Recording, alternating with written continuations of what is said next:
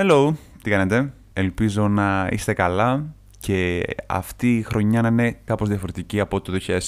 Κάτι το οποίο κρατάμε όμως εμείς είναι οι ταξιδιωτικές συζητήσεις που είχαμε ξεκινήσει από τον Οκτώβριο και είδαμε θετική ανταπόκριση από τους περισσότερους από εσάς. Οπότε σκεφτήκαμε γιατί να μην δώσουμε και λίγο κάτι διαφορετικό στις συζητήσεις που κάνουμε. Ένα τέτοιο παράδειγμα είναι η συζήτηση που κάναμε με τον Σπύρο Ανδριανό από τους Men of Style. Ποιος είναι ο Σπύρος Ανδριανός, τι είναι η Men of Style; Και τι σχέση έχουν τα ταξίδια με το φλερτ; Καλά, δεν μπορώ να δώσω όλες τις απαντήσεις από το intro. Οπότε το μόνο εύκολο που μπορεί να γίνει είναι να αφήσουμε το play και πάμε να ακούσουμε την πρώτη συνέντευξη του 2021.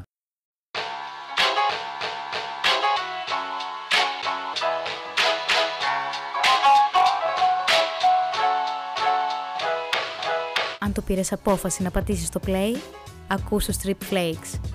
Ένα podcast ταξιδιωτικό, κινηματογραφικό όπως να το πεις, ακόμα και εκπαιδευτικό. Πίσω από τα μικρόφωνα, ο Χάρης και ο Αργύρης, ο Αργύρης και ο Χάρης, οι δύο δημιουργικές φωνές του podcast. Κάτσε αναπαυτικά και απόλαυσε. Γιατί έχεις κλείσει εισιτήριο. Στην πρώτη θέση.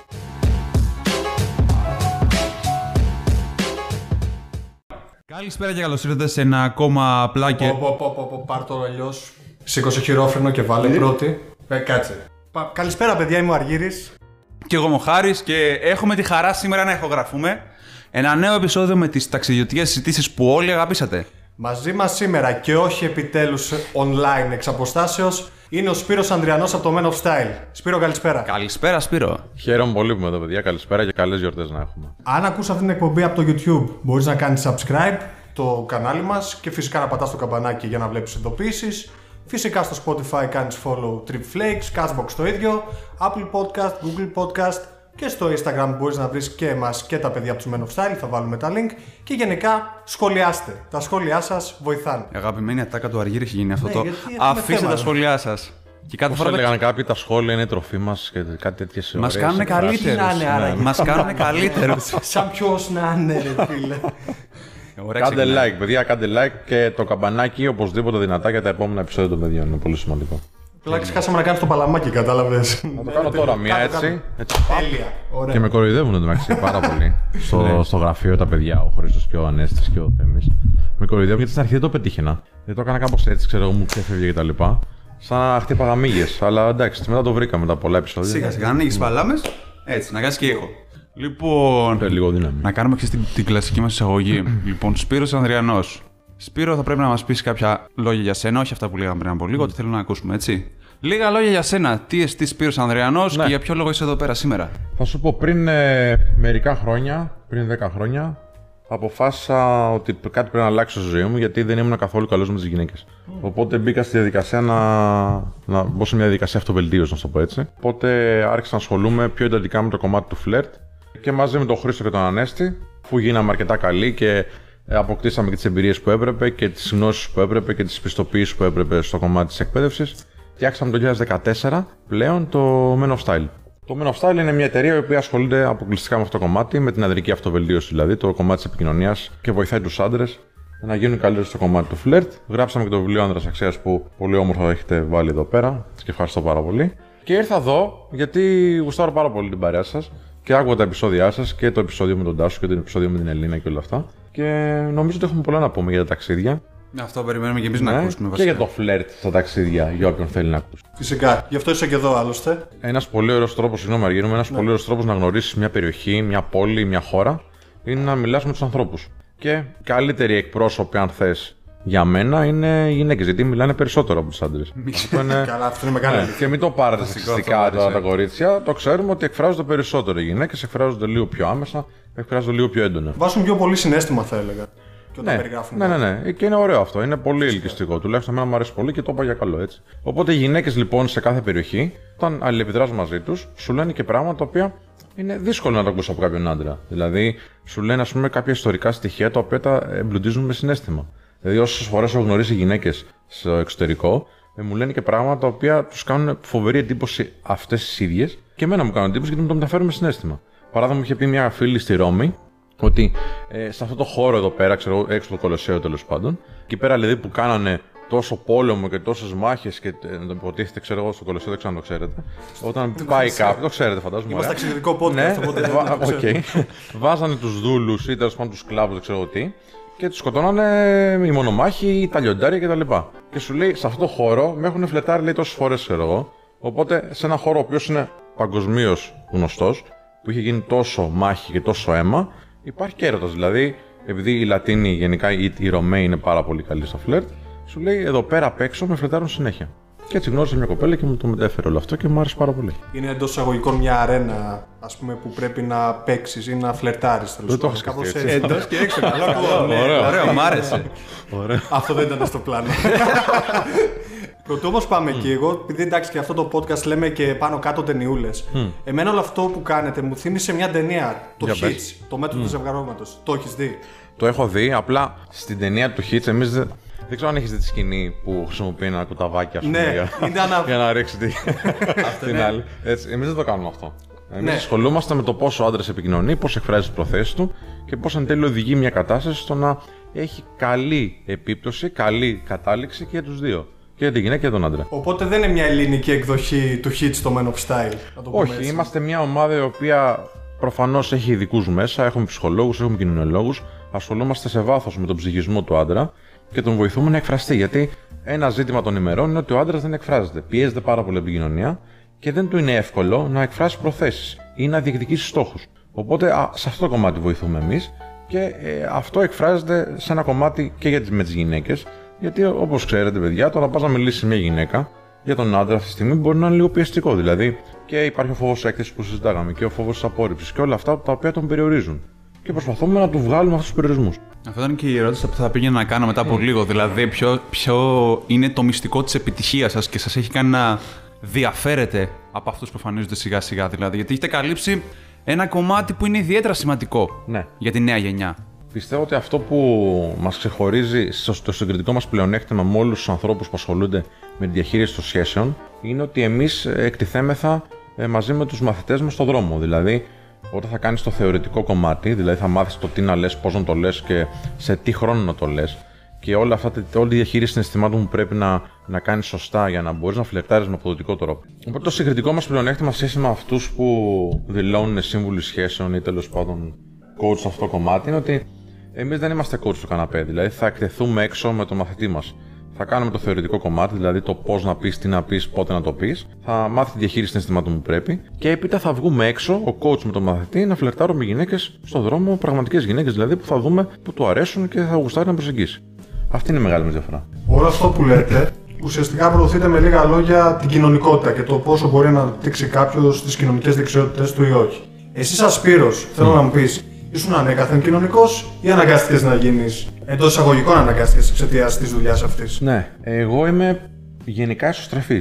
Έτσι. Μπορεί να μην φαίνεται, δεν ξέρω Δεν πώς το φαίνεται. βλέπετε εσείς, ναι. Απλά έχω αποκτήσει επικοινωνικές δεξιότητες και μπορώ να συνδεθώ με κάποιους ανθρώπους. Δηλαδή, αν θέλω να μιλήσω με κάποιον άνθρωπο ή με κάποια γυναίκα, στην προκειμένη περίπτωση, να νιώσει κάποια σύνδεση, θα αξιοποιήσω κάποιες επικοινωνικές δεξιότητες που έχω αναπτύξει, έτσι ώστε να κάνω μια κουβέντα σε ένα υψηλό επίπεδο.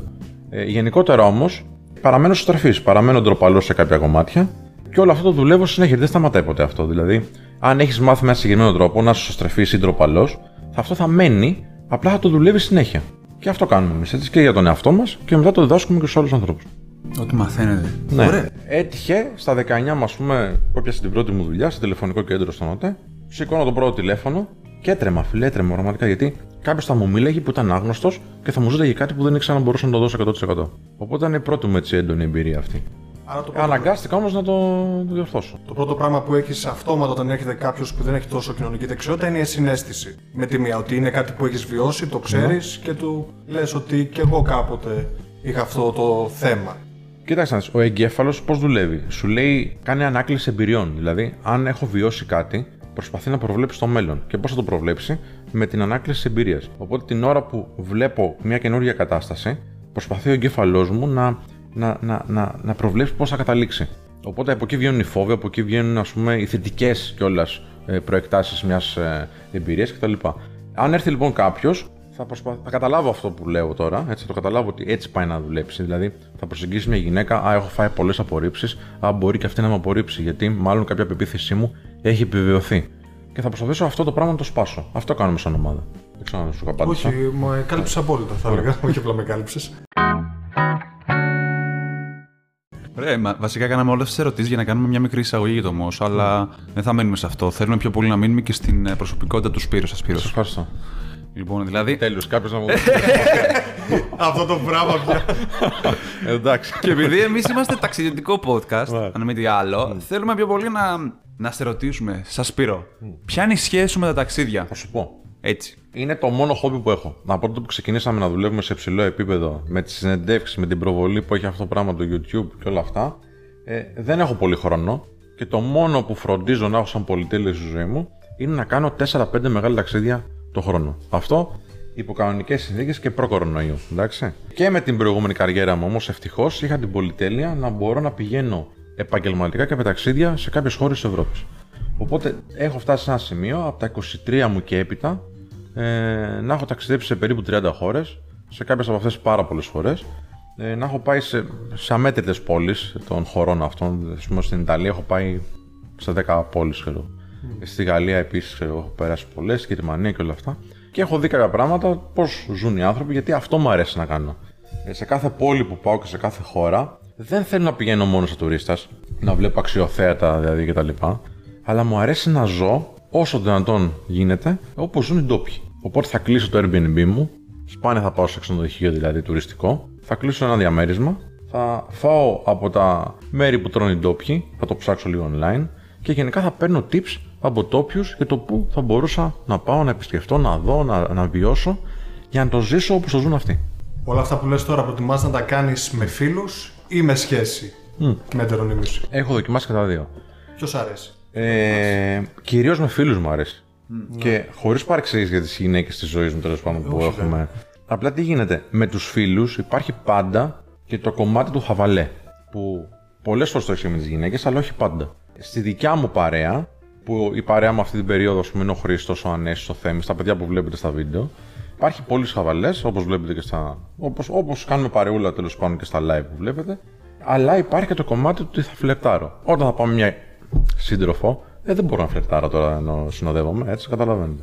Υπάρχει και αυτό. Οπότε το χαβαλές και το φλερτ, όταν είσαι με παρέα, είναι must.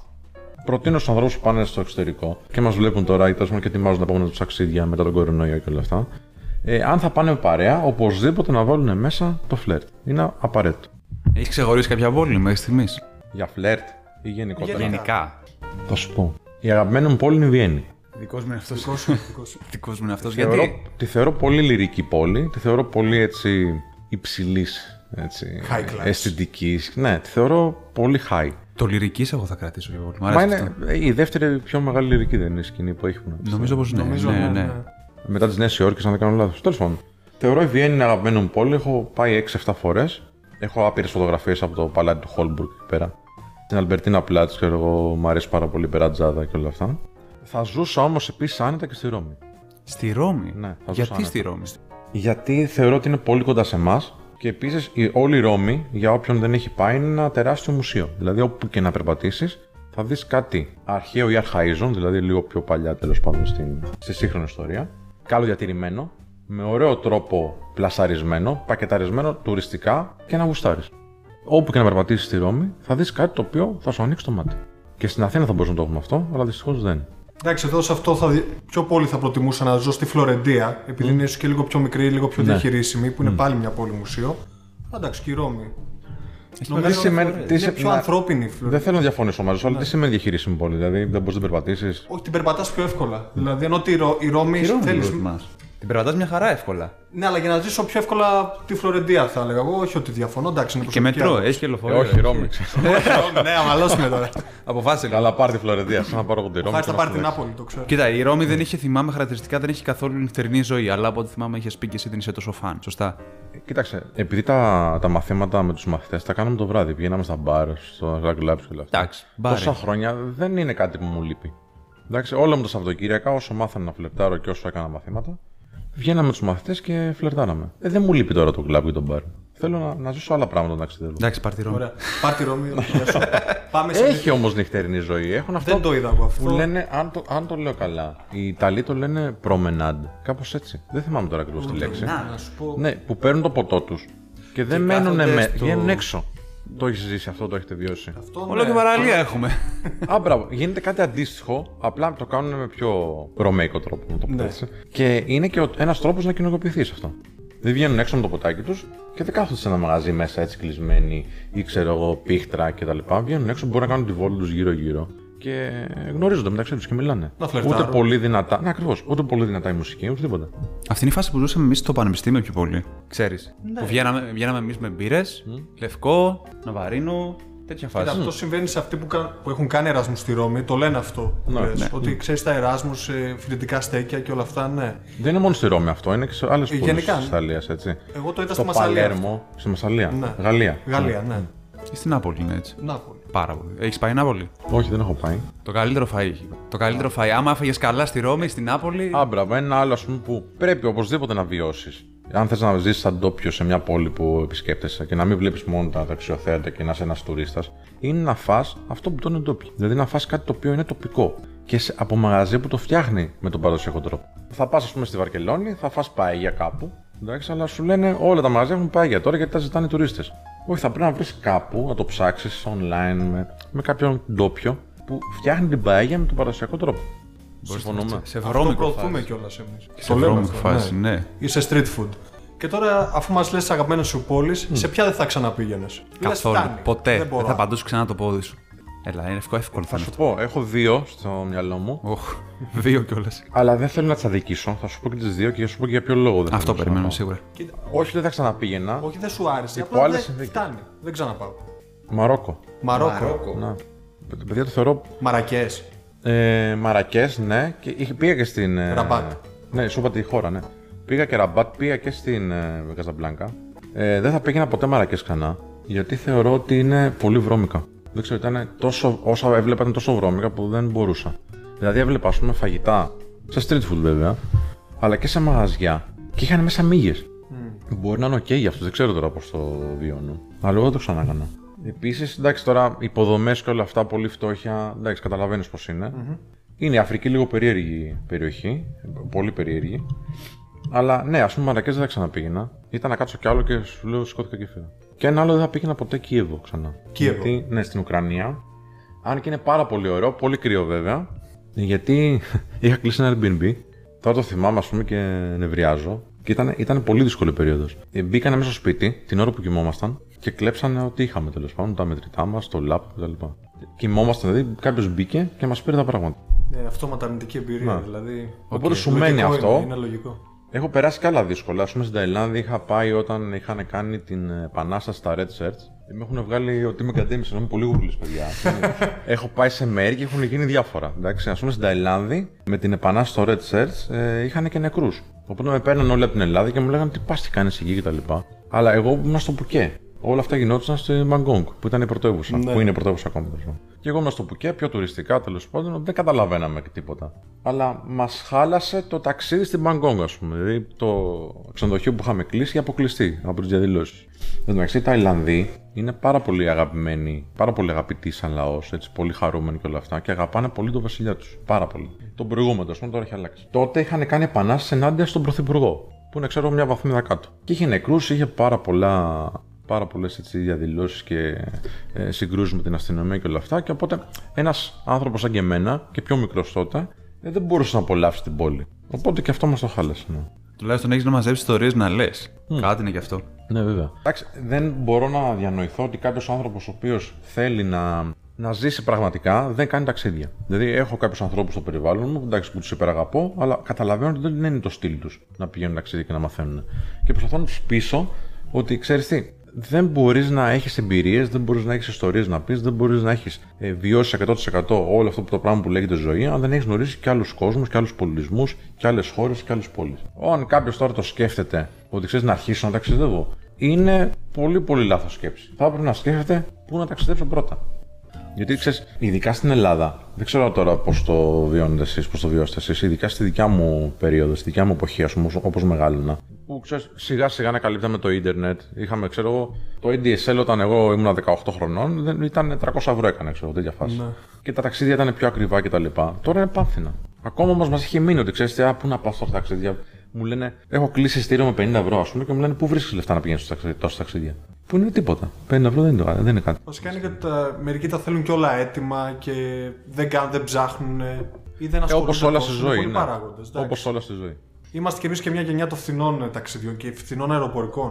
Αυτό Ε, είναι δεν το νομίζω βασικό ότι είμαστε της εμείς γενιάς. η γενιά των φθηνών. Εμείς ζήσαμε και το να δίνεις, ξέρω εγώ, ένα 200 για να πας στη Βιέννη πριν γίνει 30 ευρώ. Ναι, ως φοιτητές όμως ήμασταν. Ω φοιτητές, εντάξει, μετά το εντάξει, τρίτο, τέταρτο ναι, έτος. Τρίτο, τέταρτο έτος βλέπαμε, ας πούμε, Ryanair 20 Κοίτα, ευρώ. η νέα γενιά έχει την ευκολία πλέον να, και να κλείνει πιο φθηνά και να είναι και ένα Google Maps άμα χαθεί. Α, μπράβο, ναι. Και δηλαδή, εκεί την- αυτή η λογική του να βγεις έξω και να πας σε κάποιον ντόπιο και να πεις: Ξέρεις κάτι, ψάχνω το τάδε μαγαζί που μπορεί να είναι πέντε στενά πιο πάνω.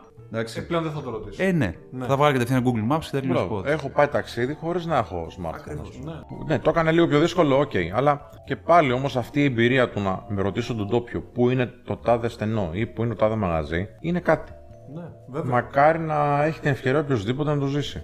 Οπότε μη σκέφτεσαι αν θα πας ταξίδι, σκέφτεσαι, να σκέφτεσαι πού θα πας. Πόσα μπορείς να διαθέσεις για να πηγαίνεις περισσότερα ταξίδια. Σε ποια μέρη πιστεύεις ότι είναι πιο ανοιχτοί οι άνθρωποι στο φλερτ. Ναι. Σε ποιες χώρες, για πες. Τώρα, Αυτό είναι και λίγο παρεξηγήσιμο γιατί. μ, Κατάλαβες, θα έπρεπε να το θέσει κάπως Ναι. αλλιώς. Θα το θέσω εγώ, δεν πειράζει. Για βοήθεια. Όχι, το εγώ κάνεις, έλεγα. ε. Ναι. Πώς θα λέγεις κανονικά σε ποια μέρη έχεις δεν είναι πιο ανοιχτοί άνθρωποι. Δηλαδή, θα σου πω που είχα τις Σύμφωνα μεγαλύτερες με τη δικιά του. επιτυχίε. Εντάξει, Α, εγώ. ας πάω εντάξει. όπως θες. Γιατί Σύμφωνα μπορεί με να τη- αυτό και εγώ εν τέλει, όχι ο κόσμος. Όχι, είναι υποκειμενικό καθαρά. Δεν υπάρχει Αυτό δηλαδή ακριβώς. λάθος Αυτό σωστό εδώ. ακριβώς. Είναι μια ερώτηση τελείως δικιά σου. Λοιπόν, η, η, πιο θετική, προ- η πιο θετική απόκριση που έχω εγώ βιώσει ήταν στις, ε, στη Σλοβακία. Εντάξει.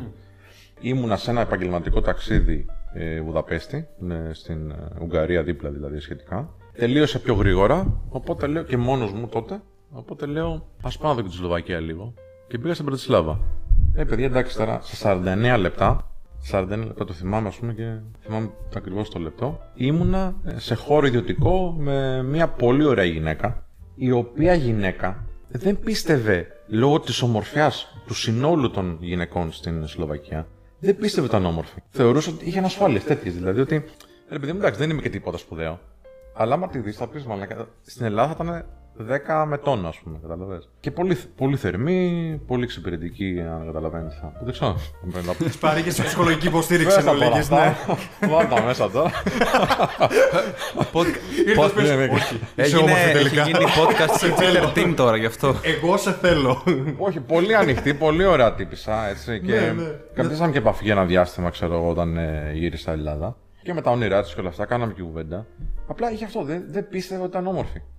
Εν τω μεταξύ ήταν και make-up artist και έκανε όλη, πα- όλη τη μέρα παρέα με μοντέλα. Τόσα μοντέλα δεν σου λέει βάφο. Οπότε έχει γιατί μια εγώ δεν είμαι σύγκριση, στη ρε. θέση Ακριβώς, τους. ακριβώς, Εντάξει, ακριβώς. έχει, έχει λογική. Έβαζε λίγο σύγκριση στον εαυτό της. Απλά και η φάση ήταν στον δρόμο δηλαδή. Γνωρίζεσαι, βλέπεις κάποια γυναίκα όπως και εδώ μπορείς να το κάνεις. Ειδικά στη Θεσσαλονίκη τώρα που είμαστε. Στην παραλία και όλα αυτά. Βλέπεις μια γυναίκα, προχωράς, του λες Γεια σε είδα, μου άρεσε, είπα να γνωριστούμε, είμαι ο Σπύρος, εσύ ποια είσαι και κάνεις κουβεντούλα. Έτσι έγινε και στη Σλοβακία, στην Πρατισλάβα.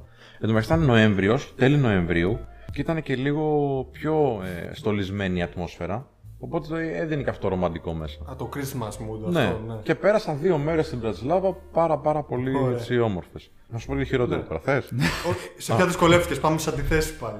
Φίλε, δυσκολεύτηκα σε δύο χώρες. Η μία ήταν η Τουρκία και δεν το περίμενα. Ε, εντάξει. Στην Κωνσταντινούπολη. Νομίζω έχει μια λογική να Θα σου δυσκολευτεί. πω γιατί δεν το περίμενα. Κωνσταντινούπολη σου είπε όμως, δεν σου είπε βαθιά Αυτό Τουρκία. ακριβώς. Ναι. Δεν πήγα Ανατολία μέσα, ξέρω εγώ. Πήγα στην Κωνσταντινούπολη που είναι και ευρωπαϊκή, υποτίθεται. Προφανώς. Έχει ευρωπαϊκές επιρροές, εντάξει. Ε, όμως, όχι, δεν ισχύει. Δυστυχώς, λόγω της θρησκείας, είναι πολύ δύσκολο για τη γυναίκα να εκφραστεί. Στη θρησκεία το πάω κι εγώ. Γι' αυτό. Ναι, μα αυτή είναι, Είναι το αλήθεια. θέμα έτσι. τέτοιο, ναι. Αυτή Ναι, είναι εντάξει. Δεν είναι κάτι τώρα, δεν έχει να κάνει τώρα με άποψη. Όχι, όχι. Ε, ε, είναι όντως πιο μαζεμένες οι γυναίκες γιατί έτσι τους επιβάλλει η θρησκεία τους. Δηλαδή, πέραν του ντυσίματο, δεν επιτρέπεται συσσαγωγικά να κοιτάξουν και στα μάτια τον άντρα. Γιατί δίνουν μηνύματα που δεν πρέπει τέλος πάντων. Παρ' όλα αυτά όμως, οι τουρίστρες είναι μια χαρά. Μπορείς να, οπουδήποτε και να είσαι, και αυτό είναι ένα ωραίο tip. Ακόμα και αν οι, οι ντόπιοι δεν τους σηκώνουν το φλερτ ή δεν σηκώνουν την επικοινωνία, σίγουρα θα υπάρχουν κάποιοι τουρίστες που θα το σηκώσουν μια χαρά.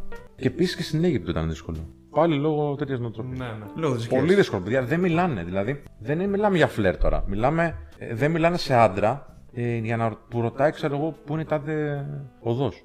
Κομπλάρουν δηλαδή. Ναι. Είναι και θέμα και πώς έχουν μεγαλώσει, είναι πάρα πολύ παράγοντες. Άμα νιώθουν ότι έρχονται σε δύσκολη θέση. Δεν ξέρω αν Για είναι αυτούς. κόμπλεξ ε, σε Όχι, τέτοια όχι, φάση. Νομίζω ότι έχει να κάνει με το τι. Θα παρεξηγηθώ στην κοινωνία μου εάν μιλήσω με έναν άντρα. Μπορεί δηλαδή να με δει κάποιο μάτι, το οποίο να πει Α, κοίτα να δεις, δίνει δικαιώματα. Και αυτό δεν ξέρω ακριβώς πώς μεταφράζεται στη δικιά τους θρησκεία, δεν την έχω μελετήσει τόσο. Αλλά όλες οι γυναίκες που είναι σε αυτή την κουλτούρα κάνουν την επικοινωνία πολύ δύσκολη. Επίσης, μπορεί να φαίνεται περίεργο, αλλά και στη Ρώμη είναι δύσκολο το φλερτ. Γιατί γίνεται συνέχεια και πρέπει να είναι πολύ ψηλό επίπεδο. Εδώ πέρα πηγαίνει στα standards. Ανεβάζω τα στάδια, μπράβο. Πολύ σωστά. Ναι, ακριβώς έτσι. Ρώμη, Ιταλία, στο Παλέρμο, ας πούμε. Θυμάμαι, είχα βγει στο Παλέρμο, είχα, είχα πάει σε, ένα, σε μια πλατεία, χορεύαν όλοι, όλοι. Και μου ήταν δύσκολο να, να κρατήσω την κουβέντα. Την άνοιγα, μπορούσα να την. ε, ε, να, να, να, να χωθώ, έτσι, και στα αγγλικά φυσικά. Αλλά ήταν δύσκολο να την κρατήσει γιατί ήταν πολύ ψηλή η ενέργεια και έπρεπε να ανεβάσω και εγώ την ενέργειά μου. Τέλος πάντων, ανέβασα, ανέβηκα και εγώ, κατάλαβα λίγο πώς δουλεύει, το ισορροπήσαμε. Φλερτάρεις πιο εύκολα εσύ όταν ταξιδεύεις ή στη βάση σου που είναι αυτή τη στιγμή. Αυτό Αθήνα; είναι trick question τώρα. Φάση. Πάμε τώρα, ναι. Όχι, νομίζω στην Αθήνα καλύτερα. Στην Αθήνα; Εντάξει. Ναι, γιατί θα σου πω, δουλεύω, εγώ προσωπικά φλερτάρω πάρα πολύ με, το, με χιούμορ. Εντάξει. Οπότε το να φλερτάρεις και να είσαι και χιουμορίστας εισαγωγικά και να αξιοποιείς δηλαδή ε, κάποια αστεία τα οποία μπορούν να ανεβάσουν λίγο τη διάθεση σε μία άλλη γλώσσα είναι πιο δύσκολο από το να το κάνεις στη μητρική σου. Γι' αυτό το λέω και μόνο. Από εκεί πέρα όμως η διάθεση όταν πας σε ένα ταξίδι είναι πιο ανεβασμένη. Αυτό είναι σίγουρο. Αν θα μπορούσα να το συνδυάσω, θα μπορούσα να σου πω ότι θα ήθελα να ταξιδέψω σε μια πόλη της Ελλάδος και να φλερτάρω εκεί. Και η Θεσσαλονίκη προσφέρεται γι' Νομίζω αυτό αυτό το πάρα έχετε πολύ. κάνει, αν δεν κάνω λάθος. Ναι, σε διαφορετική πόλη. Ναι. Ναι, το έχουν κάνει. Αλλά νομίζω θα ήταν πιο εύκολο να πήγαινες, ξέρω εγώ, σε μια πόλη τύπου στην Κομωτινή. Που είναι Η πιο Κομωτινή μικρή. και λόγω του χαμένα. φοιτητόκοσμου έχει πάρα πάρα πολύ καλή απόκριση το Α, κοινό. ναι. Από ό,τι μας λένε και οι μαθητές μας.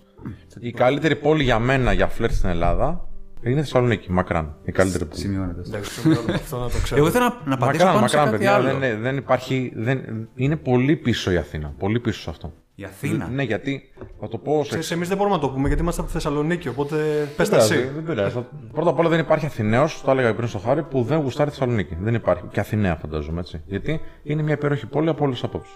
Αυτό που παρατηρώ εγώ όμως είναι ότι οι άνθρωποι εδώ είναι πιο θερμοί, πιο ανοιχτοί. Επίσης οι ρυθμοί είναι λίγο πιο αργοί. Οπότε έχει την, το χρόνο άλλος να απολαύσει και μια κουβέντα που θα του τύχει στον δρόμο. Έτσι νιώθω εγώ. δεν θέλω να πω. εντάξει, άμα- Ναι, αυτό χαλαρά, εντάξει, δεν είναι χαλαρά. Οι άνθρωποι κάνουν δουλειές εδώ, έχουν τις επιχειρήσεις τους, έχουν τις σχολείε τους σίγουρα. Αλλά μπορούν να κάτσουν και ένα λεπτάκι να απολαύσουν έναν άνθρωπο που δεν τον ξέρουν και να πούνε Α, κοίτα να δεις τι μου, πούμε κάτι έξυπνο, κάτσε να γνωρίσουμε. Το έχουν αυτό. Στην Αθήνα οι ρυθμοί είναι λίγο πιο γρήγοροι. Δηλαδή θα πρέπει να κάνεις και μια δεύτερη προσπάθεια στην Ερμό, ας πούμε, που είναι ο κεντρικός δρόμος της Αθήνας, να την κρατήσεις την κοπέλα την ώρα που πηγαίνεις στο μετρό ή στο λεωφορείο ή τέλος πάντων στη δουλειά της. Στην στη Θεσσαλονίκη είναι λίγο πιο εύκολα τα πράγματα. Θεωρώ ότι είναι πιο θερμία. Ερωτική πόλη για τη Λεντισιά. Είναι ερωτική η πόλη. ακριβώς. Τραγούδια ο Μητροπάνος. Οπότε οι Έλληνες φλερτάρουν ή βαράτε υπερορίες, με λίγα λόγια; Είναι περίεργη η ερώτηση αυτή. Μας την κάνουν συχνά. Απαντάμε ως εξής. Απλά θα θέλω να Θες σου να σε θέσω επεκτείνω. αλλιώς. Όχι, όχι, όχι. Μπορώ να το κάνω. Για πες. Οι Greek lovers, ρε παιδί μου, παίζουν μπάλα στην Ευρώπη ή μόνο αυτό γκολ; Ή γκολ από τα αποδητήρια θα το Γενικά βάλουν. στην Ευρώπη έχουμε πολύ καλό όνομα. Εντάξει. Όταν ακούνε Έλληνα, γενικότερα, όχι μόνο στο κομμάτι του φλερτ, αλλά και γενικότερα στην οτροπία και στον τρόπο σκέψης, πολλοί ξένοι βαράνε προσοχή. Γιατί; Γιατί έχουμε το, την οτροπία του workaround. Δηλαδή, πολλοί ξένοι ε, πολιτισμοί, πολλοί ξένοι λαοί ε, λειτουργούν με κανόνες. Γιατί είναι πιο οργανωμένα κράτη ενδεχομένως και έχουν κάποια βήματα τα οποία ζουν την καθημερινότητά τους. Είτε τη δουλειά τους είτε την προσωπική τους ζωή.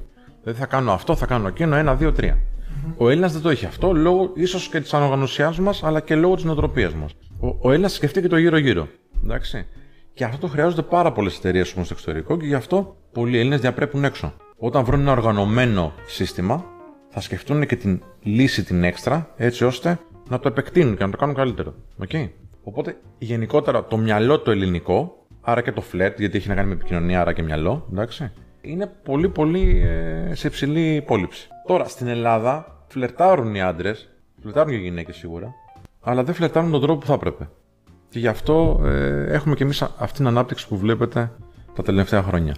Ε, αν φλερτάρεις μέσω social media συνέχεια, μέσα από μια κλειστή, μια οθόνη τέλος πάντων που κρύβει πολλά σημάδια του χαρακτήρα σου, τα οποία μπορεί να είναι και αρνητικά, την ώρα που θα βρεθείς με το κορίτσι, αυτά δεν μπορούν να κρυφτούν. Σίγουρα θα πρέπει να ξέρεις να φλερτάρεις με έναν τρόπο ο οποίος θα είναι αυθεντικός, επικοινωνιακά σωστός, ένας τρόπος ο οποίος θα σε κάνει και σένα να περνάς καλά και να απολαμβάνεις τον εαυτό σου. Και επειδή δεν το έχουν μάθει αυτό οι Έλληνες, δεν μας το μαθαίνουν στη σχολεία, δεν υπάρχει κάποια σχολή πέραν τη δικιά μας, ας πούμε, που να το κάνει αυτό τέλος πάντων σε ένα υψηλό επίπεδο και με επαγγελματισμό. πολλοί άνθρωποι χάνουν τις ευκαιρίες που τους τυχαίνουν. Δηλαδή, και είναι κρίμα. Δηλαδή, άμα σκεφτείς ότι είναι η γυναίκα της ζωής σου, ρε παιδί μου, την είδες στον δρόμο και περνάει και δεν ξέρεις πώς να τη σταματήσεις να της πεις ένα γεια, είναι πολύ άσχημο. Οπότε ναι, φλερτάρω μέσα στο social media, φλερτάρω ναι, ας πούμε, το, το κλασικό το κορνάρισμα, ξέρω εγώ. Λες και θα σταματήσει. ναι. Δεκαετία 80 αυτό, ε. Μα ακόμα συμβαίνει. Στα χωριά δείγματα Ακόμα αυτό, συμβαίνει. Άμα όντως. ρωτήσεις την αδερφή σου, χάρη μου, θα στο πει, ας πούμε, ή το, το catcalling, το, το άσχημο που κάνουν. Κουκλά. Ναι. Αυτά τώρα πρέπει να εξαλειφθούν, έτσι. Πρέπει να φύγουν εντελώς από το ρεπερτόριο του, του άντρα Έλληνα. Ή η ατάκα, αυτό που λέμε, ότι πρέπει να βρω το, η μαγική ατάκα. Ότι δεν υπάρχει ατάκα. Δεν υπάρχει ατάκα 100%. Δεν υπάρχει μία ατάκα που δουλεύει σε όλες τις γυναίκες. Γι' αυτό και εμείς δεν διδάσκουμε. Μπορείς να πεις κάτι έξυπνο και να ξεκινήσει όμορφη κουβέντα, αλλά θα σου δώσω ένα τύπεδο και να το ξέρουν και οι άνθρωποι που σε παρακολουθούν. Το 80% των ζευγαριών δεν θυμούνται πώς ξεκίνησε η κουβέντα. Το 80%. 20% θυμάται μόνο. Δεν έχει σημασία πώς θα ξεκινήσεις. Σημασία έχει να ξεκινήσεις. Δηλαδή, μην κάθεσαι τώρα να ψάχνεις 100.000 ατάκες και λέξεις και συστήματα κτλ. Απλά ξεκινά την κουβέντα.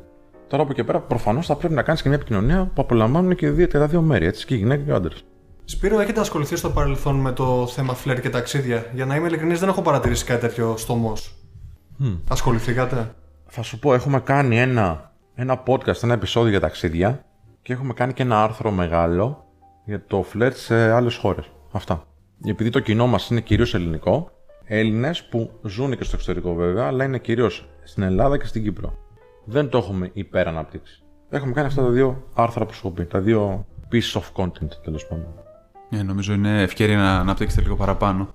Σε φάση κάποιος. Πώς θέλω, πώς θέλω να το πει ο Αργύρης πιο πολύ. Με τη λογική ότι κάποιος θέλει ότι okay, έχει συνηθίσει εδώ πέρα και θέλει να εκφραστεί όπως είπαμε και πριν εκτός Ελλάδος. Μήπως χρειάζεται να του δώσετε κάτι συμβουλές για το πώς θα. Θα σου πω. Με δεν τη δικιά σου βιώνω- εμπειρία κιόλας. Δεν έχω βιώσει ότι είναι τεράστιες διαφορές.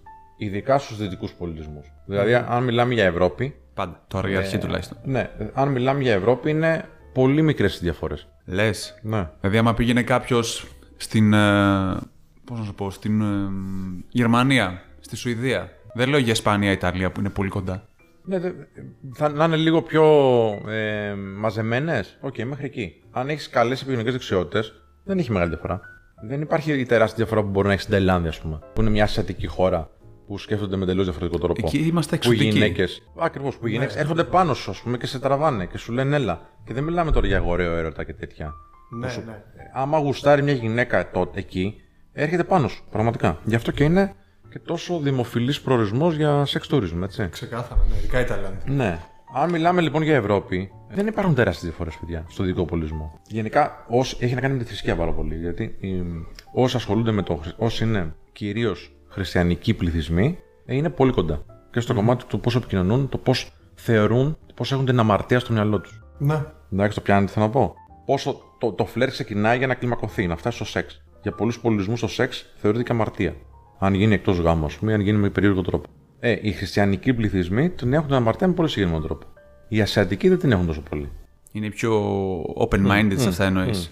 Με βάση αυτά που λέγαμε, έχεις έρθει ποτέ αντιμέτωπος με μια περίπτωση όπου κάποιος μαθητής του έβγαινε πιο εύκολα να φλερτάρει στο εξωτερικό παρά στην Ελλάδα; Σου έχει τύχει; Ε, θυμάμαι, είχαμε έναν ε, μαθητή. Βασικά, έχουμε πάρα πολλούς που είναι στο εξωτερικό, είτε σπουδάζουν, είτε ζουν εκεί, είτε για δουλειά, ειδικά τώρα με την κρίση.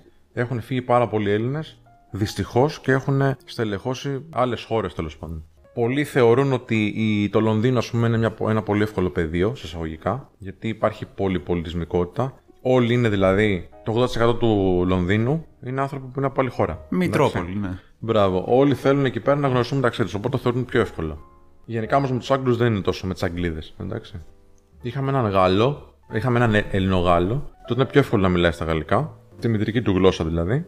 Οπότε ναι, αυτός ήταν, για αυτόν ήταν πολύ πιο εύκολο να φλερτάρει στα γαλλικά. Η οποία τα οποία γαλλικά είναι και πολύ έτσι, ερωτική γλώσσα κιόλας. Πώς είναι τα γερμανικά, καμία σχέση. Καμία σχέση. σχέση. εγώ, Απολύτως, Καμία ναι. σχέση. Καμία σχέση. Γαλλικά και Ιταλικά νομίζω είναι η καλύτερη Ε, φάση. και τα Ισπανικά, εντάξει, μην τα, μην τα βγάζουμε. Γαλλικά και Ιταλικά είναι πιο ερωτικά νομίζω. Αλλά γενικότερα, παιδιά, αυτό ότι Μόνο η Latin μουσική, δηλαδή σκέψου. Μην κοιτάτε τη γλώσσα.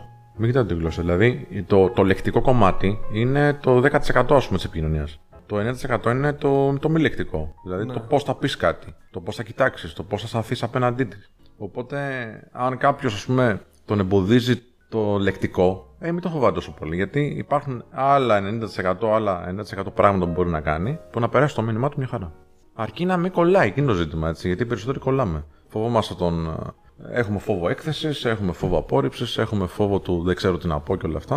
Α τα βγάλουμε λίγο στην άκρη και αν ξεκινήσει η επικοινωνία, αν υπάρχει καλή διάθεση, και όπως έκανε και ο Γαρδέλης, ας πούμε, δεν ξέρω αν θυμάστε την, ε, την ταινία, ξέρω, κάμου ηθμή για να τη βρεις. Βλέπαμε έχουμε πολύ, δει σε πολύ επανάληψη. άμψες.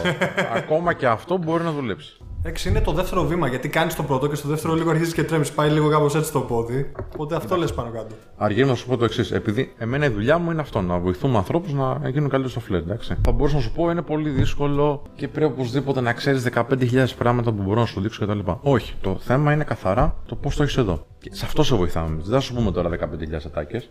Θα σου πούμε πώς μπορείς να, να κάνεις διαχείριση συναισθημάτων. Φυσικά θα έχεις και ένα πλάνο του τι να μπει για να μην ψάχνεις και να μην φοβάσαι. Για να μην σκέφτεσαι εκείνη τη στιγμή τι να πω, πώς να το πω. Να μην πηγαίνω, φέρνεις και την κουβέντα. Μην την πηγαίνεις πίσω και μπροστά. Μην ρωτάς τα ίδια συνέχεια. Εντάξει. Για να την κλιμακώσεις κάποια στιγμή. Να καταλάβεις και από την κοπέλα ότι σου δίνει πράσινα φώτα. Και να προχωρήσεις. Αυτό ναι. Από εκεί πέρα όμως θεωρούμε ότι το φλερτ είναι εξαιρετικά εύκολο και απαραίτητο. Εγώ θα, κάνω, εγώ θα κάνω μια άλλη ερώτηση τώρα. Πιο πολύ. Λοιπόν, Αν έκανες την ίδια ερώτηση. όχι, εντάξει. Δεν έχει νόημα. Όχι, θέλω να, ξε... να φύγω τελείως λίγο από αυτό το κομμάτι να πάω κάπου αλλού. Ε, Έχεις ακούσει για την έννοια του solo traveling; Ωραία, ξέρεις αυτή τη φάση που πηγαίνεις μόνος και πολλοί την προτιμούν κιόλας για να... και για να κοινωνικοποιηθούν. Α πούμε, εγώ για πρώτη φορά τα πήγα. Ήταν σαν ένα, ένα προσωπικό challenge, λίγο ξέρεις. Να βγω λίγο από τη ζώνη άνεσης, να πάω μόνος, να μιλήσω με περισσότερο κόσμο. γιατί δεν πήγες; ήταν. Στην αρχή είχα πάει στην, ε, στο Δουβλίνο. Ήταν η πρώτη φορά. Είχα πάει στη Γεωργία. Εκεί ήταν λίγο υπερβολικά δύσκολο γιατί δεν καταλάβανε μισή αγγλικά. Είχα πάει στη Σκωτία στην... και στην Ιταλία είχα πάει πάλι. Αυτά ήταν τα πιο πολλά ταξίδια που είχα κάνει μόνος μου κυρίως. Και εμείς κιόλας είχαμε φέρει και μερικά παιδιά. Έτσι είχαμε ξεκινήσει. Είχαμε τον Τάσο, τον ξέρεις τον Καρατάκο. Είχαμε το παιδί από εδώ, τον Τάσο το Σεράκι που μεταφέρει τους ξένους. travelers. Είχατε φέρει και εσείς τον ε, Πονομάροφ. Και όλους που είχατε κάνει που πηγαίνει και ταξιδεύει με τα 100 Αλέξανδρο, ναι. ευρώ. Θα το συνιστούσε σε κάποιο μαθητή σου. Το να φύγει μόνος του, να ταξιδέψει και μέσα να κοινωνικοποιηθεί. Πρέπει και να φλιτάρει. συζητήσουμε το στόχο. Για ποιο λόγο να πάει. Αυτό, ναι. Θέλει να δει την πόλη ή θέλει να βιώσει κάποια συναισθήματα ή κάποιες εμπειρίες μόνος του. Εγώ μιλάω κυρίως γι' αυτό. Για τις εμπειρίες. Ναι, ναι, 100%. Δεν συνιστούς. βλέπω το λόγο να χρειάζεται οπωσδήποτε κάποιον συνοδό, κάποιος άνθρωπος που είναι ενήλικος. Δεν βλέπω το λόγο. Δεν το θεωρώ και επίσης ότι είναι τώρα τόσο επικίνδυνο. Τώρα σε μια γυναίκα, σε κάποιες χώρες, θα έλεγα να τις επισκεφτεί με πιο. Έτσι, με λίγο πιο. Να πάρει πληροφορίες. Λίγο πιο προετοιμασμένη να είναι. ναι. Ναι. Δηλαδή μπορείς να πας να κάνεις solo traveling με κάποιο group. Δηλαδή να πηγαίνετε μαζί, αν, άσχετα αν δεν έχεις παρέα ας πούμε, που την ξέρεις από την χώρα σου, και να πηγαίνετε μαζί σε κάποιες δραστηριότητες. Και φυσικά υπάρχουν και ώρες που μπορούν να σε αφήσουν μόνος σου να κάνεις ό,τι γουστάρεις. Δηλαδή σε κάποιες σε κάποιες αφρικανικές χώρες, καλό είναι μια κυρία να πηγαίνει με, με προσοχή. Τώρα για έναν άντρα όμως δεν νομίζω ότι υπάρχει θέμα. Παρ' όλα αυτά θεωρώ ότι είναι μια καλή ευκαιρία και να ανακαλύψεις και τη χώρα, αλλά και τον εαυτό σου. Δηλαδή να σου, να σου τύχει κάτι δύσκολο και να δεις πώς το χειριστείς, χωρίς να έχεις κάποιον άνθρωπο να σου πει τι να κάνεις, ή χωρίς να έχεις κάποιον συνοδό που να σε νοιάζει και ξέρεις και αυτός τι θα πει και τι θα κάνεις και τα λοιπά, να πειράζει ένας τον άλλον. Εντάξει, ίσως είναι και, μια, και ένα ταξίδι του να τσεκάρει και λίγο μέσα σου. Εσύ έχεις δοκιμάσει ταξιδέψει μόνος; Ναι, ναι, ναι. Αυτό που σου είπα στην Μπρατισλάβα το έκανα ε, Μόνος σου. μόνος Που μου. είπε με Ναι. την κοπέλα. Όχι, λέω μπορεί να. Έμαθα πολλά πράγματα να για έχεις μένα. πάει- εκεί. Το έμαθε σταμάτα, είμαι σίγουρος. Και η κοπέλα έμαθε πολλά πράγματα. Είμαι σίγουρος γι' αυτό. Να είναι καλά. Ε, έχω πάει στην. Βασικά, τι γινότανε. Στον, ε, στην προηγούμενη καριέρα μου πηγαίναμε κάποια ταξίδια ε, για επαγγελματικούς λόγους. Δεν ήμασταν φίλοι με αυτούς τους ανθρώπους, οπότε πολλές ώρες ήμουν μόνος μου. Πέραν των επαγγελματικών ωρών δηλαδή, έπρεπε να, να κάποιες ώρες να τις ε, σπαταλήσω και στο να γνωρίσω την περιοχή. Οπότε, ως ένα βαθμό, αυτό ήταν κάπως solo. Αλλά ε, έβρισκα την ευκαιρία να πάω σε πιο κοντινές χώρες, γιατί γύρναγα στις- στην κεντρική Ευρώπης συνήθως. Και ας πούμε, είχα πάει και την, ε, την Κροατία που σου έλεγα, ξέρω εγώ, στο περιθώριο της κουβέντας μας αυτής. Κάποιες μέρες ήμουν μόνος. Οπότε είχα την ευκαιρία να, να το κάνω και αυτό. Γενικά όμως, επειδή είμαι της παρέας, πολύ συγκεκριμένης παρέας και πολύ πολύ λίγων ανθρώπων, γενικά είμαι, όταν θα κάνω ένα ταξίδι, θέλω για κάποιον να τα μοιράζομαι αυτά. Βασικά αυτή είναι η νοοτροπία δικιά μου. Δηλαδή θέλω τα ωραία να τα μοιράζομαι γιατί διπλασιάζει τη χαρά. Απλά και ανδρικά. Απλά και να Εγώ τώρα θέλω να σε πάω κάπου αλλού. Γιατί όπως ξέρουμε όλοι και πρώτου κορονοϊού, ήταν μόδα διάφοροι να χρησιμοποιούν ταξιδιώτες εφαρμογές τύπου Tinder. για Που να ανέφερες γνωρίσουν κιόλας, κόσμο. ναι. Ναι. Εκτιμάς ότι αυτές οι, οι εφαρμογές δημιουργούν μια ζώνη άνεσης ή κακώς τις δαιμονοποιούμε; Ε, εγώ δεν τις χρησιμοποιώ. Εντάξει, δεν χρησιμοποιώ το Tinder, ας πούμε, συγκεκριμένα. Παρ' όλα αυτά, μπορώ να καταλάβω για ποιο λόγο κάποιος άνθρωπος μπορεί να τις αξιοποιήσει. Γιατί είναι εύκολο. Ε, γιατί δεν έχει χρόνο. Γιατί θεωρεί ότι σου βγάζει ένα κομμάτι επικοινωνίας μέσα το οποίο το μπορεί να το θεωρεί άχρηστο ή ότι δεν είναι καλό σε αυτό. Ένα μαξιλαράκι ασφαλείας. Να, ας το πούμε έτσι. Γιατί ξέρεις τι, δεν θέλω να τους σε εισαγωγικά κατηγορήσω. Γιατί υπάρχει μια χρησιμότητα. Είναι χρήσιμο, γι' αυτό έχει επιτυχία, άρα, OK, okay, καλά κάνεις να το χρησιμοποιείς. Εκεί πέρα που θα θέλω εγώ να επιστήσω την προσοχή των ανθρώπων είναι ότι καλώς ξεκινάς με γνωριμία από κάποιο social app, από κάποια εφαρμογή τέλος πάντων. Αλλά θα πρέπει να ξέρεις ότι την ώρα που θα βρεθείτε, θα πρέπει κάτι να κάνεις. Δηλαδή δεν φτάνει μόνο ότι ξεκίνησε η γνωριμία. Θα βγείτε ραντεβού, μάλιστα. Αν έχεις συνηθίσει να τσατάρεις μόνο, τι θα κάνεις, στέλνεις μηνύματα. Ξέρεις να διαβάζεις κάποια μηνύματα που σου στέλνει η γυναίκα εκείνη τη στιγμή την ώρα που έχετε βγει το ραντεβού. Ξέρεις πώς να φερθείς στο πρώτο ραντεβού, ξέρεις πώς να κλιμακώσεις, ξέρεις πώς να φτάσεις την επικοινωνία από το χαλαρό, πώς, ε, που δουλεύεις, τι κάνεις, πώς σε λένε, στο μου αρέσεις και θέλω να περάσουμε τη νύχτα μαζί. Ξέρεις δηλαδή πώς να φτάσεις την επικοινωνία αυτή από την αρχή της μέχρι το τέλος σε μια κλιμάκωση ερωτική η οποία θα περάσετε καλά και εσύ και η γυναίκα; Αν δεν τα ξέρεις αυτά, δεν υπάρχει Tinder και Instagram και τα λοιπά που μπορεί να στα μάθει. Απλά πηγαίνεις και το κάνεις. Ή το χάνεις. Ναι, ή το χάνεις. Ή κάποιοι πειραματίζονται κιόλας, η αλήθεια είναι συνήθως. Καλό Μπο... να πειραματιστείς. Καλό να πειραματιστείς. Αλλά άμα βλέπεις, φίλο, ότι στα 10-20 ραντεβού δεν σου βγαίνει. Κάτι κάνει λάθος. Κάτι να το δεις λίγο ναι, έτσι. Σίγουρα. Ξέρεις γιατί, όχι γιατί είσαι σε κάτι κακός. Απλά δεν σου το έμαθε κανένας. Και εκείνο το μεγαλύτερο πρόβλημα. Όπως και άλλα πράγματα δεν μας έχουν μάθει. Δεν μας έχουν μάθει πώς να επιχειρούμε, πώς να κάνουμε δηλαδή ε, μια επιχείρηση. Δεν ξέρουμε να φτιάχνουμε τους τους ε, φόρους μας. Πρέπει να πληρώσουμε λογιστή για να, για να τα πληρώσουμε αυτά, να φτιάξουμε. Προφανώς δεν μας έχουν μάθει πώς να κάνουμε σεξ, δεν μας έχουν μάθει πώς να φλερτάρουμε κτλ. Μα έχουμε μάθει του κόσμου πράγματα που έχουν χρησιμότητα. Η βιολογία όλα έχει χρησιμότητα. Η φυσική έχει χρησιμότητα. Ε, ο, το δεύτερο ολοκλήρωμα έχει χρησιμότητα. Δεν λέω όχι. Αλλά δεν έχουν χρησιμότητα τα απλά καθημερινά. Τα έχουμε αφήσει λίγο στην άκρη. Ακριβώς. Ναι. Οπότε, ναι, αν, αν χρησιμοποιείς τώρα κάποιο social app, OK, okay, κάντο, δεν έχει σημασία πώς γνωρίζεις γυναίκες ή πώς γνωρίζεις ανθρώπους γενικότερα. Σημασία έχει τι κάνεις όταν βρεθείς face to face με αυτούς. Να το διατηρήσεις. Να το διατηρήσεις σε ένα ψηλό επίπεδο, έτσι ώστε να περνάτε και εσύ και αυτοί καλά, να φλερτάρεις με τρόπο που γουστάρεις τον εαυτό σου, μην είσαι ζήτουλας. Δηλαδή να έχεις μια αξιοπρέπεια. Γιατί μπορεί να, να μην καταλαβαίνεις ότι δεν γουστάρει το κορίτσι εν τέλει. Γιατί κάτι άλλο έχει στο μυαλό της από την εφαρμογή που γνωριστήκατε. Ή κάπως αλλιώς παρουσίασε τον εαυτό σου. Και όταν ήρθε η ώρα να σε δει από κοντά, είδε κάτι άλλο που μπορεί να μην είναι κακό, αλλά δεν της κάνει. Να υπάρχει μια συμβατότητα. Και να μην καταλαβαίνεις εσύ ότι εκείνη τη στιγμή δεν υπάρχει αυτή η σύνδεση. Και να συνεχίζεις και να επιμένεις και να επιμένεις και να χάνεις την αξιοπρέπειά σου. Και αυτό είναι φλερτ. Αυτό είναι επικοινωνία δεξιότητας. Πρέπει να το ξέρεις. Μην χάνεις χρόνο και μην χάνεις αξιοπρέπεια. Νομίζω πιο πολύ αυτό μαθαίνεις όταν είσαι on the go, όταν βγαίνεις έξω συνέχεια. Πώ είπες και εσύ. Δηλαδή, μόνο με τις ε, κοινωνικές εφαρμογές δεν γίνεται. Απλά. Πρέπει να έχεις διεπαφή. Αλλά ρε φίλε, ναι, άμα βγεις τώρα μια γυναίκα, γιατί τώρα σου είχε το φλερτ, και μετά βγεις μετά από κάποια άλλη, μετά από τρεις μήνες ή έξι μήνες, ε, πού να έχεις αυτή την τριβή, πού να την έχεις;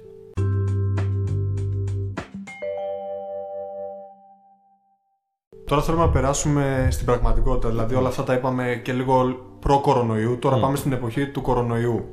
Τι κορονοϊού, μετά κορονοϊού. Ε, τώρα στο... είμαστε, δηλαδή κοντε...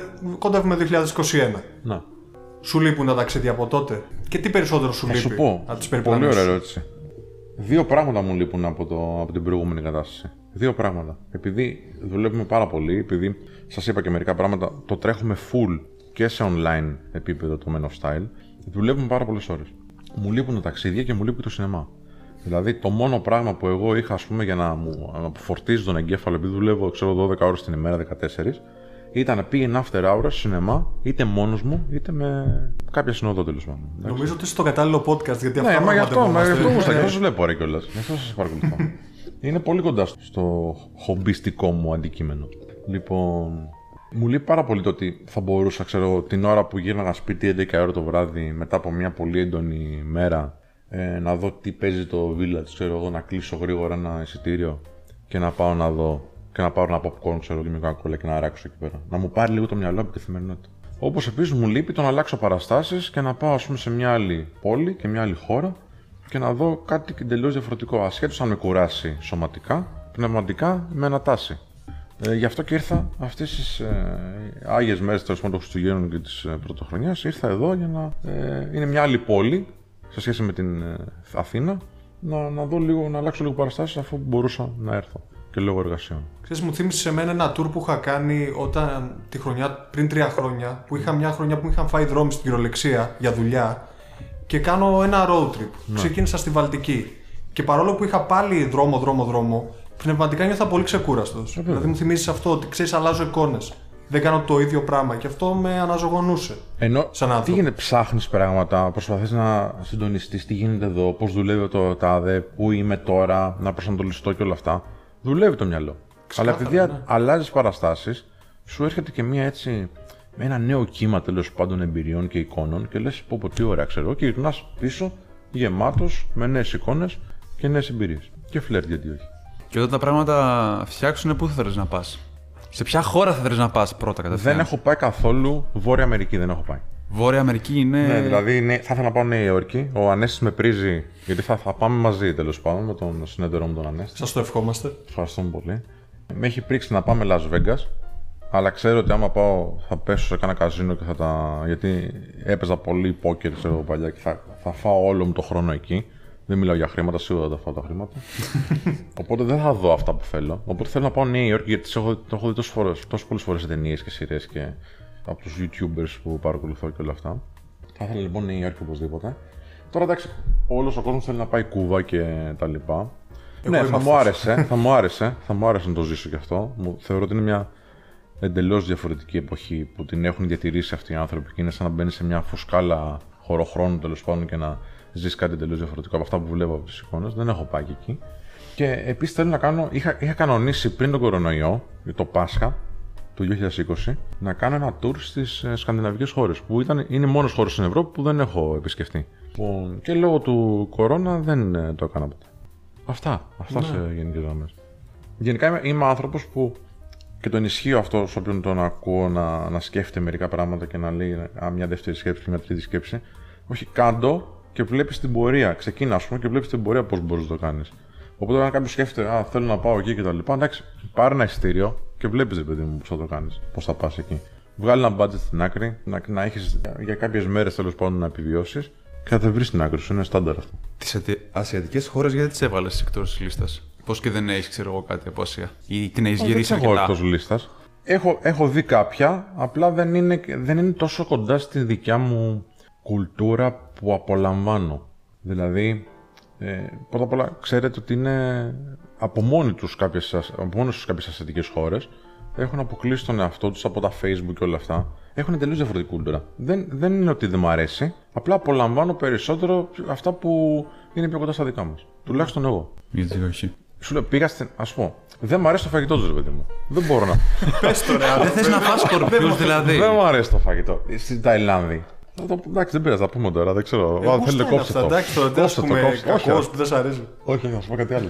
Στην Ταϊλάνδη, τέσσερις μέρες ξέρναγα.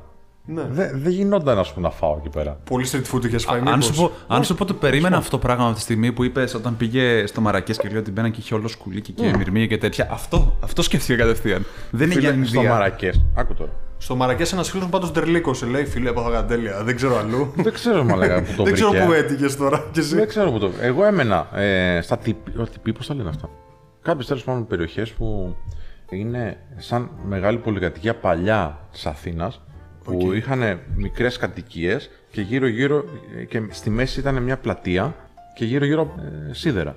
Δεν ξέρω αν το είχατε προλάβει αυτό πουθενά εδώ. Σίδερα, όχι, δεν μου Σίδερα, λέει κάτι. όχι, όχι. Γύρω-γύρω πολυκατοικίες και στη μέση. Μια πλατιούλα, ξέρω εγώ. Οκ, ναι. Με δύο όροφα, φανταστείτε. Σαν Κατάλαβα, ασκέπαστο ναι, ναι. φάση. Ναι, σκέπαστο. Και καλά ήταν μια γειτονιά σαν τετράγωνο.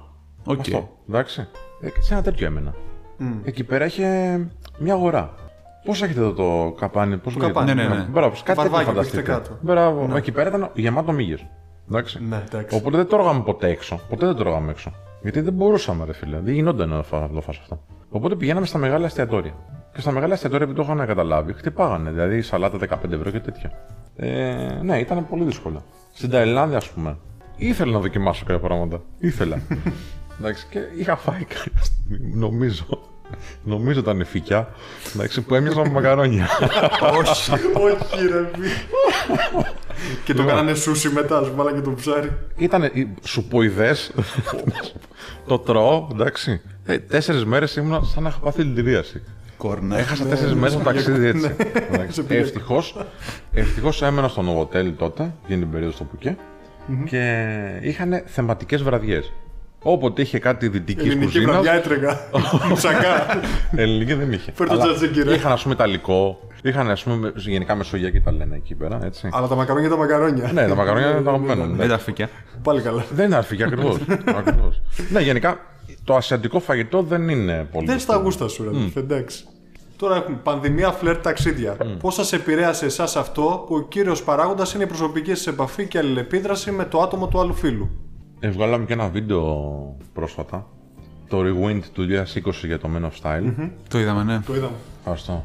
Ήμασταν πολύ κοντά, ε, έτσι πιστεύαμε. Στο ότι ξέρεις τι, επειδή η κύρια ασχολία μας είναι να βοηθούμε ανθρώπους να, να γίνουν καλύτεροι στο φλερτ μέσω σεμιναρίων. Οπότε έρχονται στα, στα γραφεία μας και κάνουν σεμινάρια.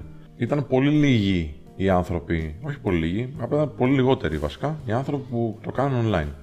Οπότε την ώρα που σου λέει το κράτος, ξέρεις τι πρέπει να κλείσεις, λες, μαλάκα, θα έχω κόσμο να βγάλω τα λεφτά που χρειάζονται για να μπορώ να συντηρήσω το προσωπικό μου και τις υποδομές μου και το ενίκιο κτλ. Και τα, ε, ό- ό- ό,τι έξοδα έχει με επιχείρηση. Οτιδήποτε, ναι.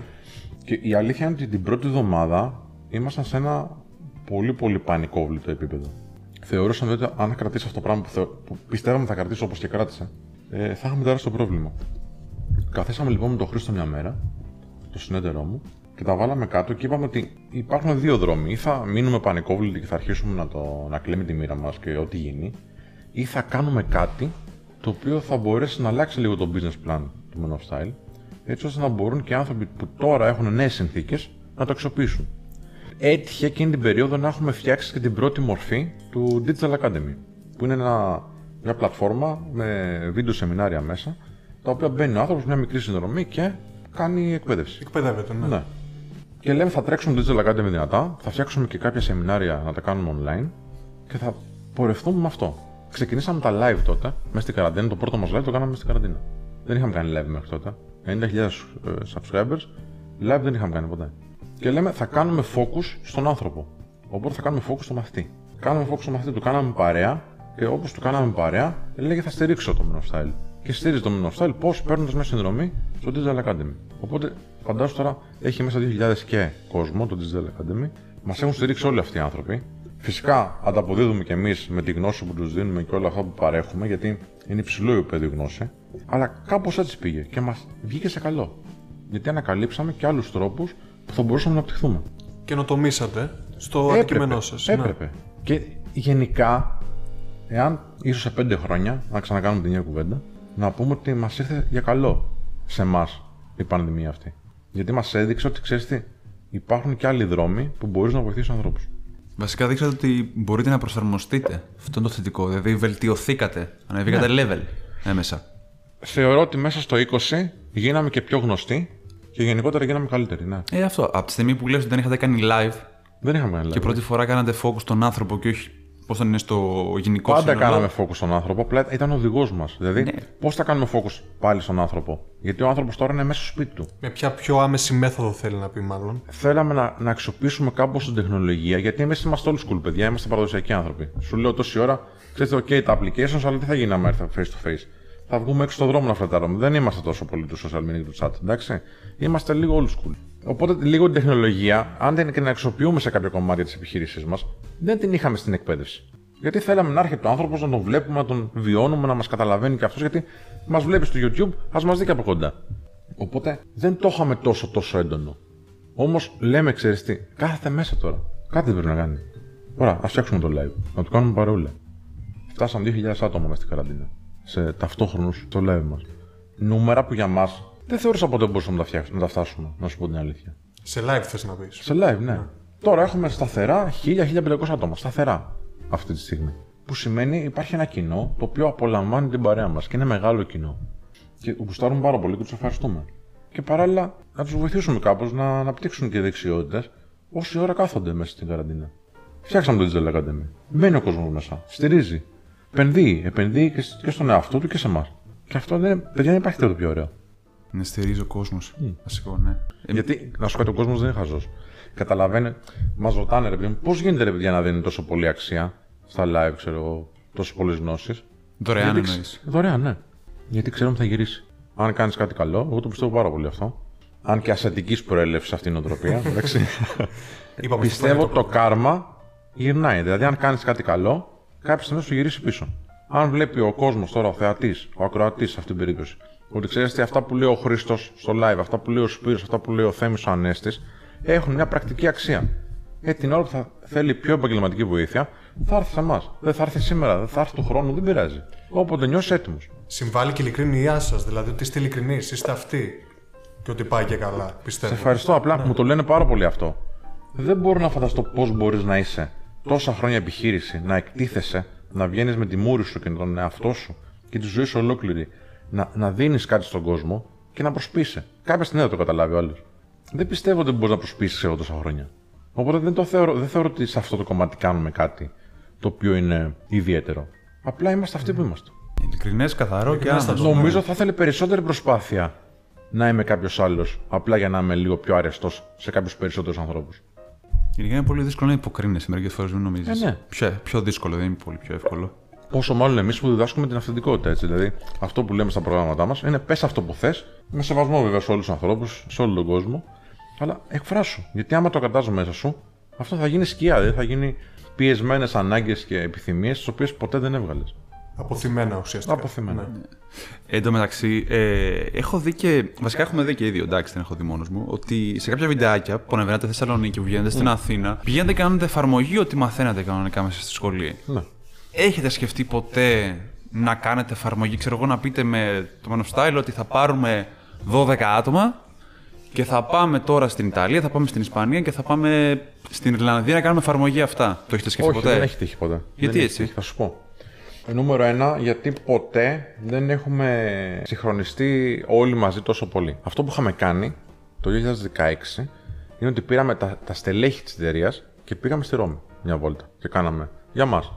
Αλλά δεν πήραμε ποτέ μαθητές. Εντάξει, τώρα, δεν έχουμε σκεφτεί ποτέ βασικά να κάνουμε ένα τόσο μεγάλο ταξίδι. Αυτό που ε, έχουμε στα σκαριά, θα πω μερικά πράγματα, δεν μπορώ όλα, Ναι. είναι να μαζευτούμε σε μια πόλη της Ελλάδος, καλοκαιρινό μήνα, μετά τον κορονοϊό σίγουρα, να, βγάλ, να βρούμε μια πολύ μεγάλη βίλα και να μαζέψουμε εκεί 4, 5, 10 άτομα πολύ δυνατούς παίχτες και να κάνουμε ένα τρομερό tour στην περιοχή, στη γύρω περιοχή και να ζούμε όλοι μαζί για κάποιες μέρες, να κάνουμε τις διακοπάρες μας, να φλερτάρουμε κιόλας και να τα βιντεοσκοπήσουμε και όλα αυτά. Και να κάνουμε μια ωραία σειρά για το YouTube. Να γουστάρουμε κι εμείς και ο κόσμος. Εμένα τώρα μου δίνει μια τέλεια πάσα για ένα υποθετικό σενάριο που έχουμε εδώ. αγαπημένο του Αργύρι. Υποθετικό, Τα ναι. υποθετικά σενάρια, τα λατρεύουμε εμείς εδώ. Πέφτει η ιδέα στο τραπέζι του πόκερ, το Men of Style. Να φέρετε μαζί σας δύο YouTubers που θα βγαίνατε να φλερτάρετε. Ναι.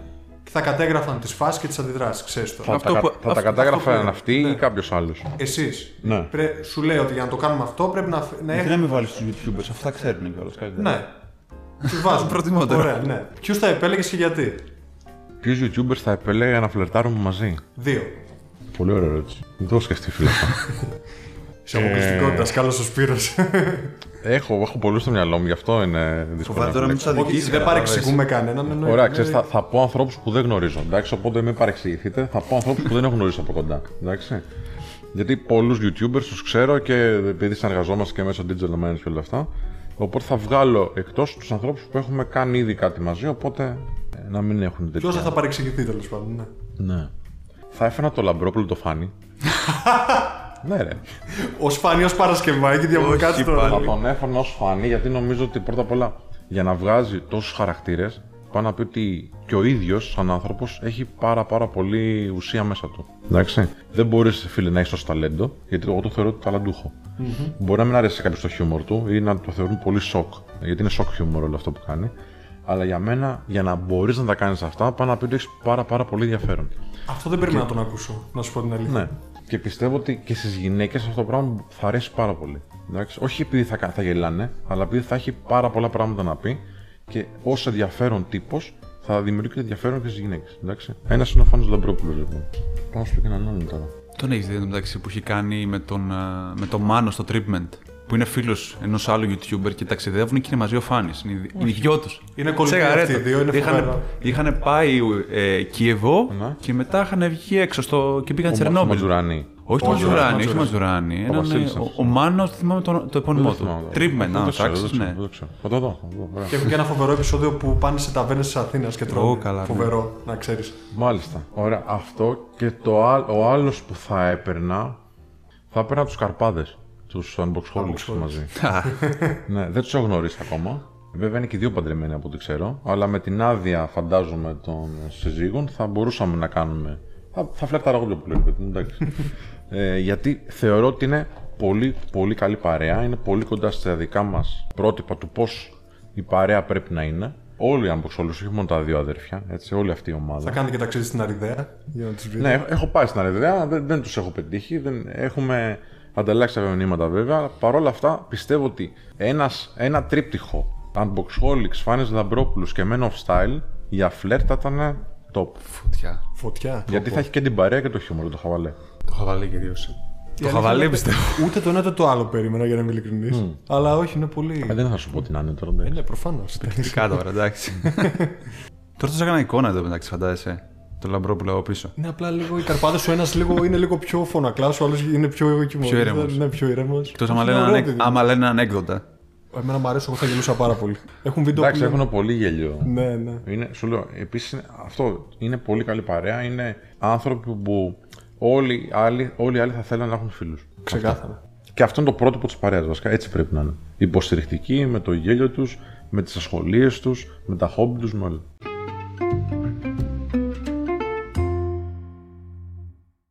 Ωραία. Και κλείνοντας, τι μέλη γενέστε για το ΜΟΣ γενικά, πώς το φαντάζεσαι μακροπρόθεσμα; Δεν ξέρω αν έχεις δει, ας πούμε, κάποιες συνεντεύξεις που έχουμε δώσει που λέμε ότι εμείς το φανταζόμαστε. Το Moss να είναι, ξέρω εγώ, ένας τεράστιος πύργος όπως είναι οι Avengers, ξέρω εγώ. Που έχουν, ξέρω εγώ, ένα τεράστιο πύργο ο Iron Man και από εκεί, ξέρω εγώ, Κατάλαβα, διοικεί ναι. την ομάδα, ας το πω έτσι. Θα ήθελα κάτι τέτοιο. Αυτό θα θέλαμε. Αυτό είναι το όνειρό μας δηλαδή. Όλοι στην Ελλάδα και στην Κύπρο να ξέρουν τι είναι το Men of Style και άμα χρειάζονται βοήθεια να τους καλούν. Εντάξει. Άμα δεις και στη βρεγμένη σανίδα, έχουμε βάλει έναν προβολέα που δείχνει το Moss και είναι σαν τον Batman τον προβολέα. Ναι, ναι. Οπότε, αν θέλει κάποιος βοήθεια, να γίνει κάτι τέτοιο. Αυτό όμως που είναι ρεαλιστικό πλήρως και θα γίνει την επόμενη χρονιά, είναι μία αύξηση σε πολύ πολύ μεγάλο επίπεδο της γνώσης που ήδη παρέχουμε, έτσι ώστε να αντιμετωπίσουμε και άλλα προβλήματα, όχι μόνο του κομματιού του φλερτ στον άντρα, αλλά και σε άλλα κομμάτια που μπορεί ξέρω εγώ, να έχει δυσκολίες, όπως είναι το εργασιακό. Ήδη μας το ζητάνε και ήδη κάποια πραγματάκια τα έχουμε βγάλει ήδη online για να τα δουν. Οπότε θα μπούμε και σε αυτό το κομμάτι πολύ έντονα. Στους Avengers ποιος θα ήσουν, ο Iron Man; Καλή ερώτηση αυτή. Τώρα που το είπες έτσι. Ναι, κοίταξε, θα σου πω. Επειδή δεν θεωρώ ότι έχω κάποιο ταλέντο ιδιαίτερο, το μόνο ταλέντο που έχω είναι ότι ε, αν βάλω κάτι στο μυαλό μου, θα, θα κάνω πολλά πολλά πράγματα για να το πετύχω. Άρα, επειδή δεν έχω κάποια υπερδύναμη, ε, πιστεύω θα ήμουν ο Iron Man, ναι. Γιατί ούτε αυτό την έχει, γι' αυτό. Ναι, πιο ακριβώς πολύ. αυτό. Ναι. Δεν, δεν θεωρώ ότι έχω υπερδύναμη. Είμαι ένας απλός άνθρωπος. Εντάξει, δεν... Πολλοί άνθρωποι με ρωτάνε, πιστεύεις ότι επειδή έχεις- είσαι καλό στο φλερτ, ε, έχεις κάποιο είδους υπερδύναμη; Λες και εμείς πάμε τώρα και μαγνητίζουμε κάποια γυναίκα και έρχεται πάνω μας ή την υπνοτίζουμε κτλ. Δεν είναι έτσι. Απλά είμαστε καλοί στο μπλα μπλα. Είμαστε καλοί στην επικοινωνία. Είμαστε καλοί στο να βάζουμε τη γλώσσα του σώματό μας να δουλέψει για μας. Είμαστε καλοί στο να μεταφέρουμε συναισθήματα. Σε αυτό είμαστε καλοί. Είναι κάτι που διδάσκεται. Αυτό είναι κάτι που μπορεί να μάθει οποιοδήποτε. Οπότε επειδή είμαστε όπως οποιοδήποτε, θα ήθελα να μου άρουν αυτό. Εγώ πρέπει να μου πει ο Hulk, ξέρω εγώ. Τι ξέρεις, Ο είμαι Hulk και είναι ο έξι- ανέστης, τον έχω. Captain America λίγο πιο ηγετικό, δηλαδή ναι. Δεν υπάρχουν ηγέτες στο Men of Style, φίλε. Γιατί, γιατί έχουμε αποφασίσει στρατηγικά. Όχι, δεν θέλω να πω ότι άλλοι- υπάρχει κάποιος ηγέτης εκεί Ναι. μέσα, απλά για το χαρακτήρα, ρε παιδί μου, τύπου. Είμαστε όλοι ηγέτες της ζωής μας. Αυτό, είναι το ακριβώς, σημαντικό. ναι, αυτό. Δεν έχουμε τίτλους, φαντάσου. Απλά έχουμε ο καθένα το ρόλο του. Δηλαδή, εμείς λέμε, Α, εγώ ασχολούμαι με το management, ασχολούμαι με την ε, online παρουσία του Men of Style. Ο Χρήστος ασχολείται με την εκπαίδευση. Δεν υπάρχει, ας πούμε, διευθυντής ή προϊστάμενος. Δεν έχουμε τέτοια πράγματα. Δεν υπάρχει Nick Fury. Ναι. Ωραία. Σε ευχαριστούμε πάρα πολύ για την παρέα. Εγώ ευχαριστώ. Εγώ Κάτσε, ευχαριστώ. περίμενε, ρε. Α, Θα τι έχουμε. υπογράψει. Α, ναι, πρέπει να υπογράψει κιόλας. Ξέρεις, το κάνω έτσι. Λοιπόν, το βιβλίο. Σου έχουμε το στυλό. Ευχαριστώ. Πέρα το. Πέρα το στυλό. Αυτό είναι για μένα. Λοιπόν, αυτό είναι για το χάρι. Αυτό είναι για μένα, ναι. Το δικό μου θα το το αργύρι υπογράψει μετά. Λοιπόν, εσύ έχεις την τρίτη, τη δεύτερη έκδοση από ό,τι βλέπω. Τη δεύτερη, ναι. Μπράβο, ωραία. Λοιπόν, Για σένα χάρη που δεν πρόλαβα στην πρώτη. τώρα έχει βγει η τρίτη έκδοση. Θα σου γράψω κάτι που για μένα είναι πολύ σημαντικό. Και αυτό με έχει ό,τι ευτυχισμένες στιγμές έχω στη ζωή μου, σε έχει φέρει αυτό που σου γράφω τώρα. Και ελπίζω και σε σένα. Τέλεια. Το δικό μου off camera. Μετά λέει. Σε ευχαριστώ. ρε Σε Σπύρο. καλή, καλή απόλαυση, καλή ανάγνωση. Τελεία. Ευχαριστώ πάρα πολύ την πρόσκληση, παιδιά. Πέρασα πάρα πολύ ωραία.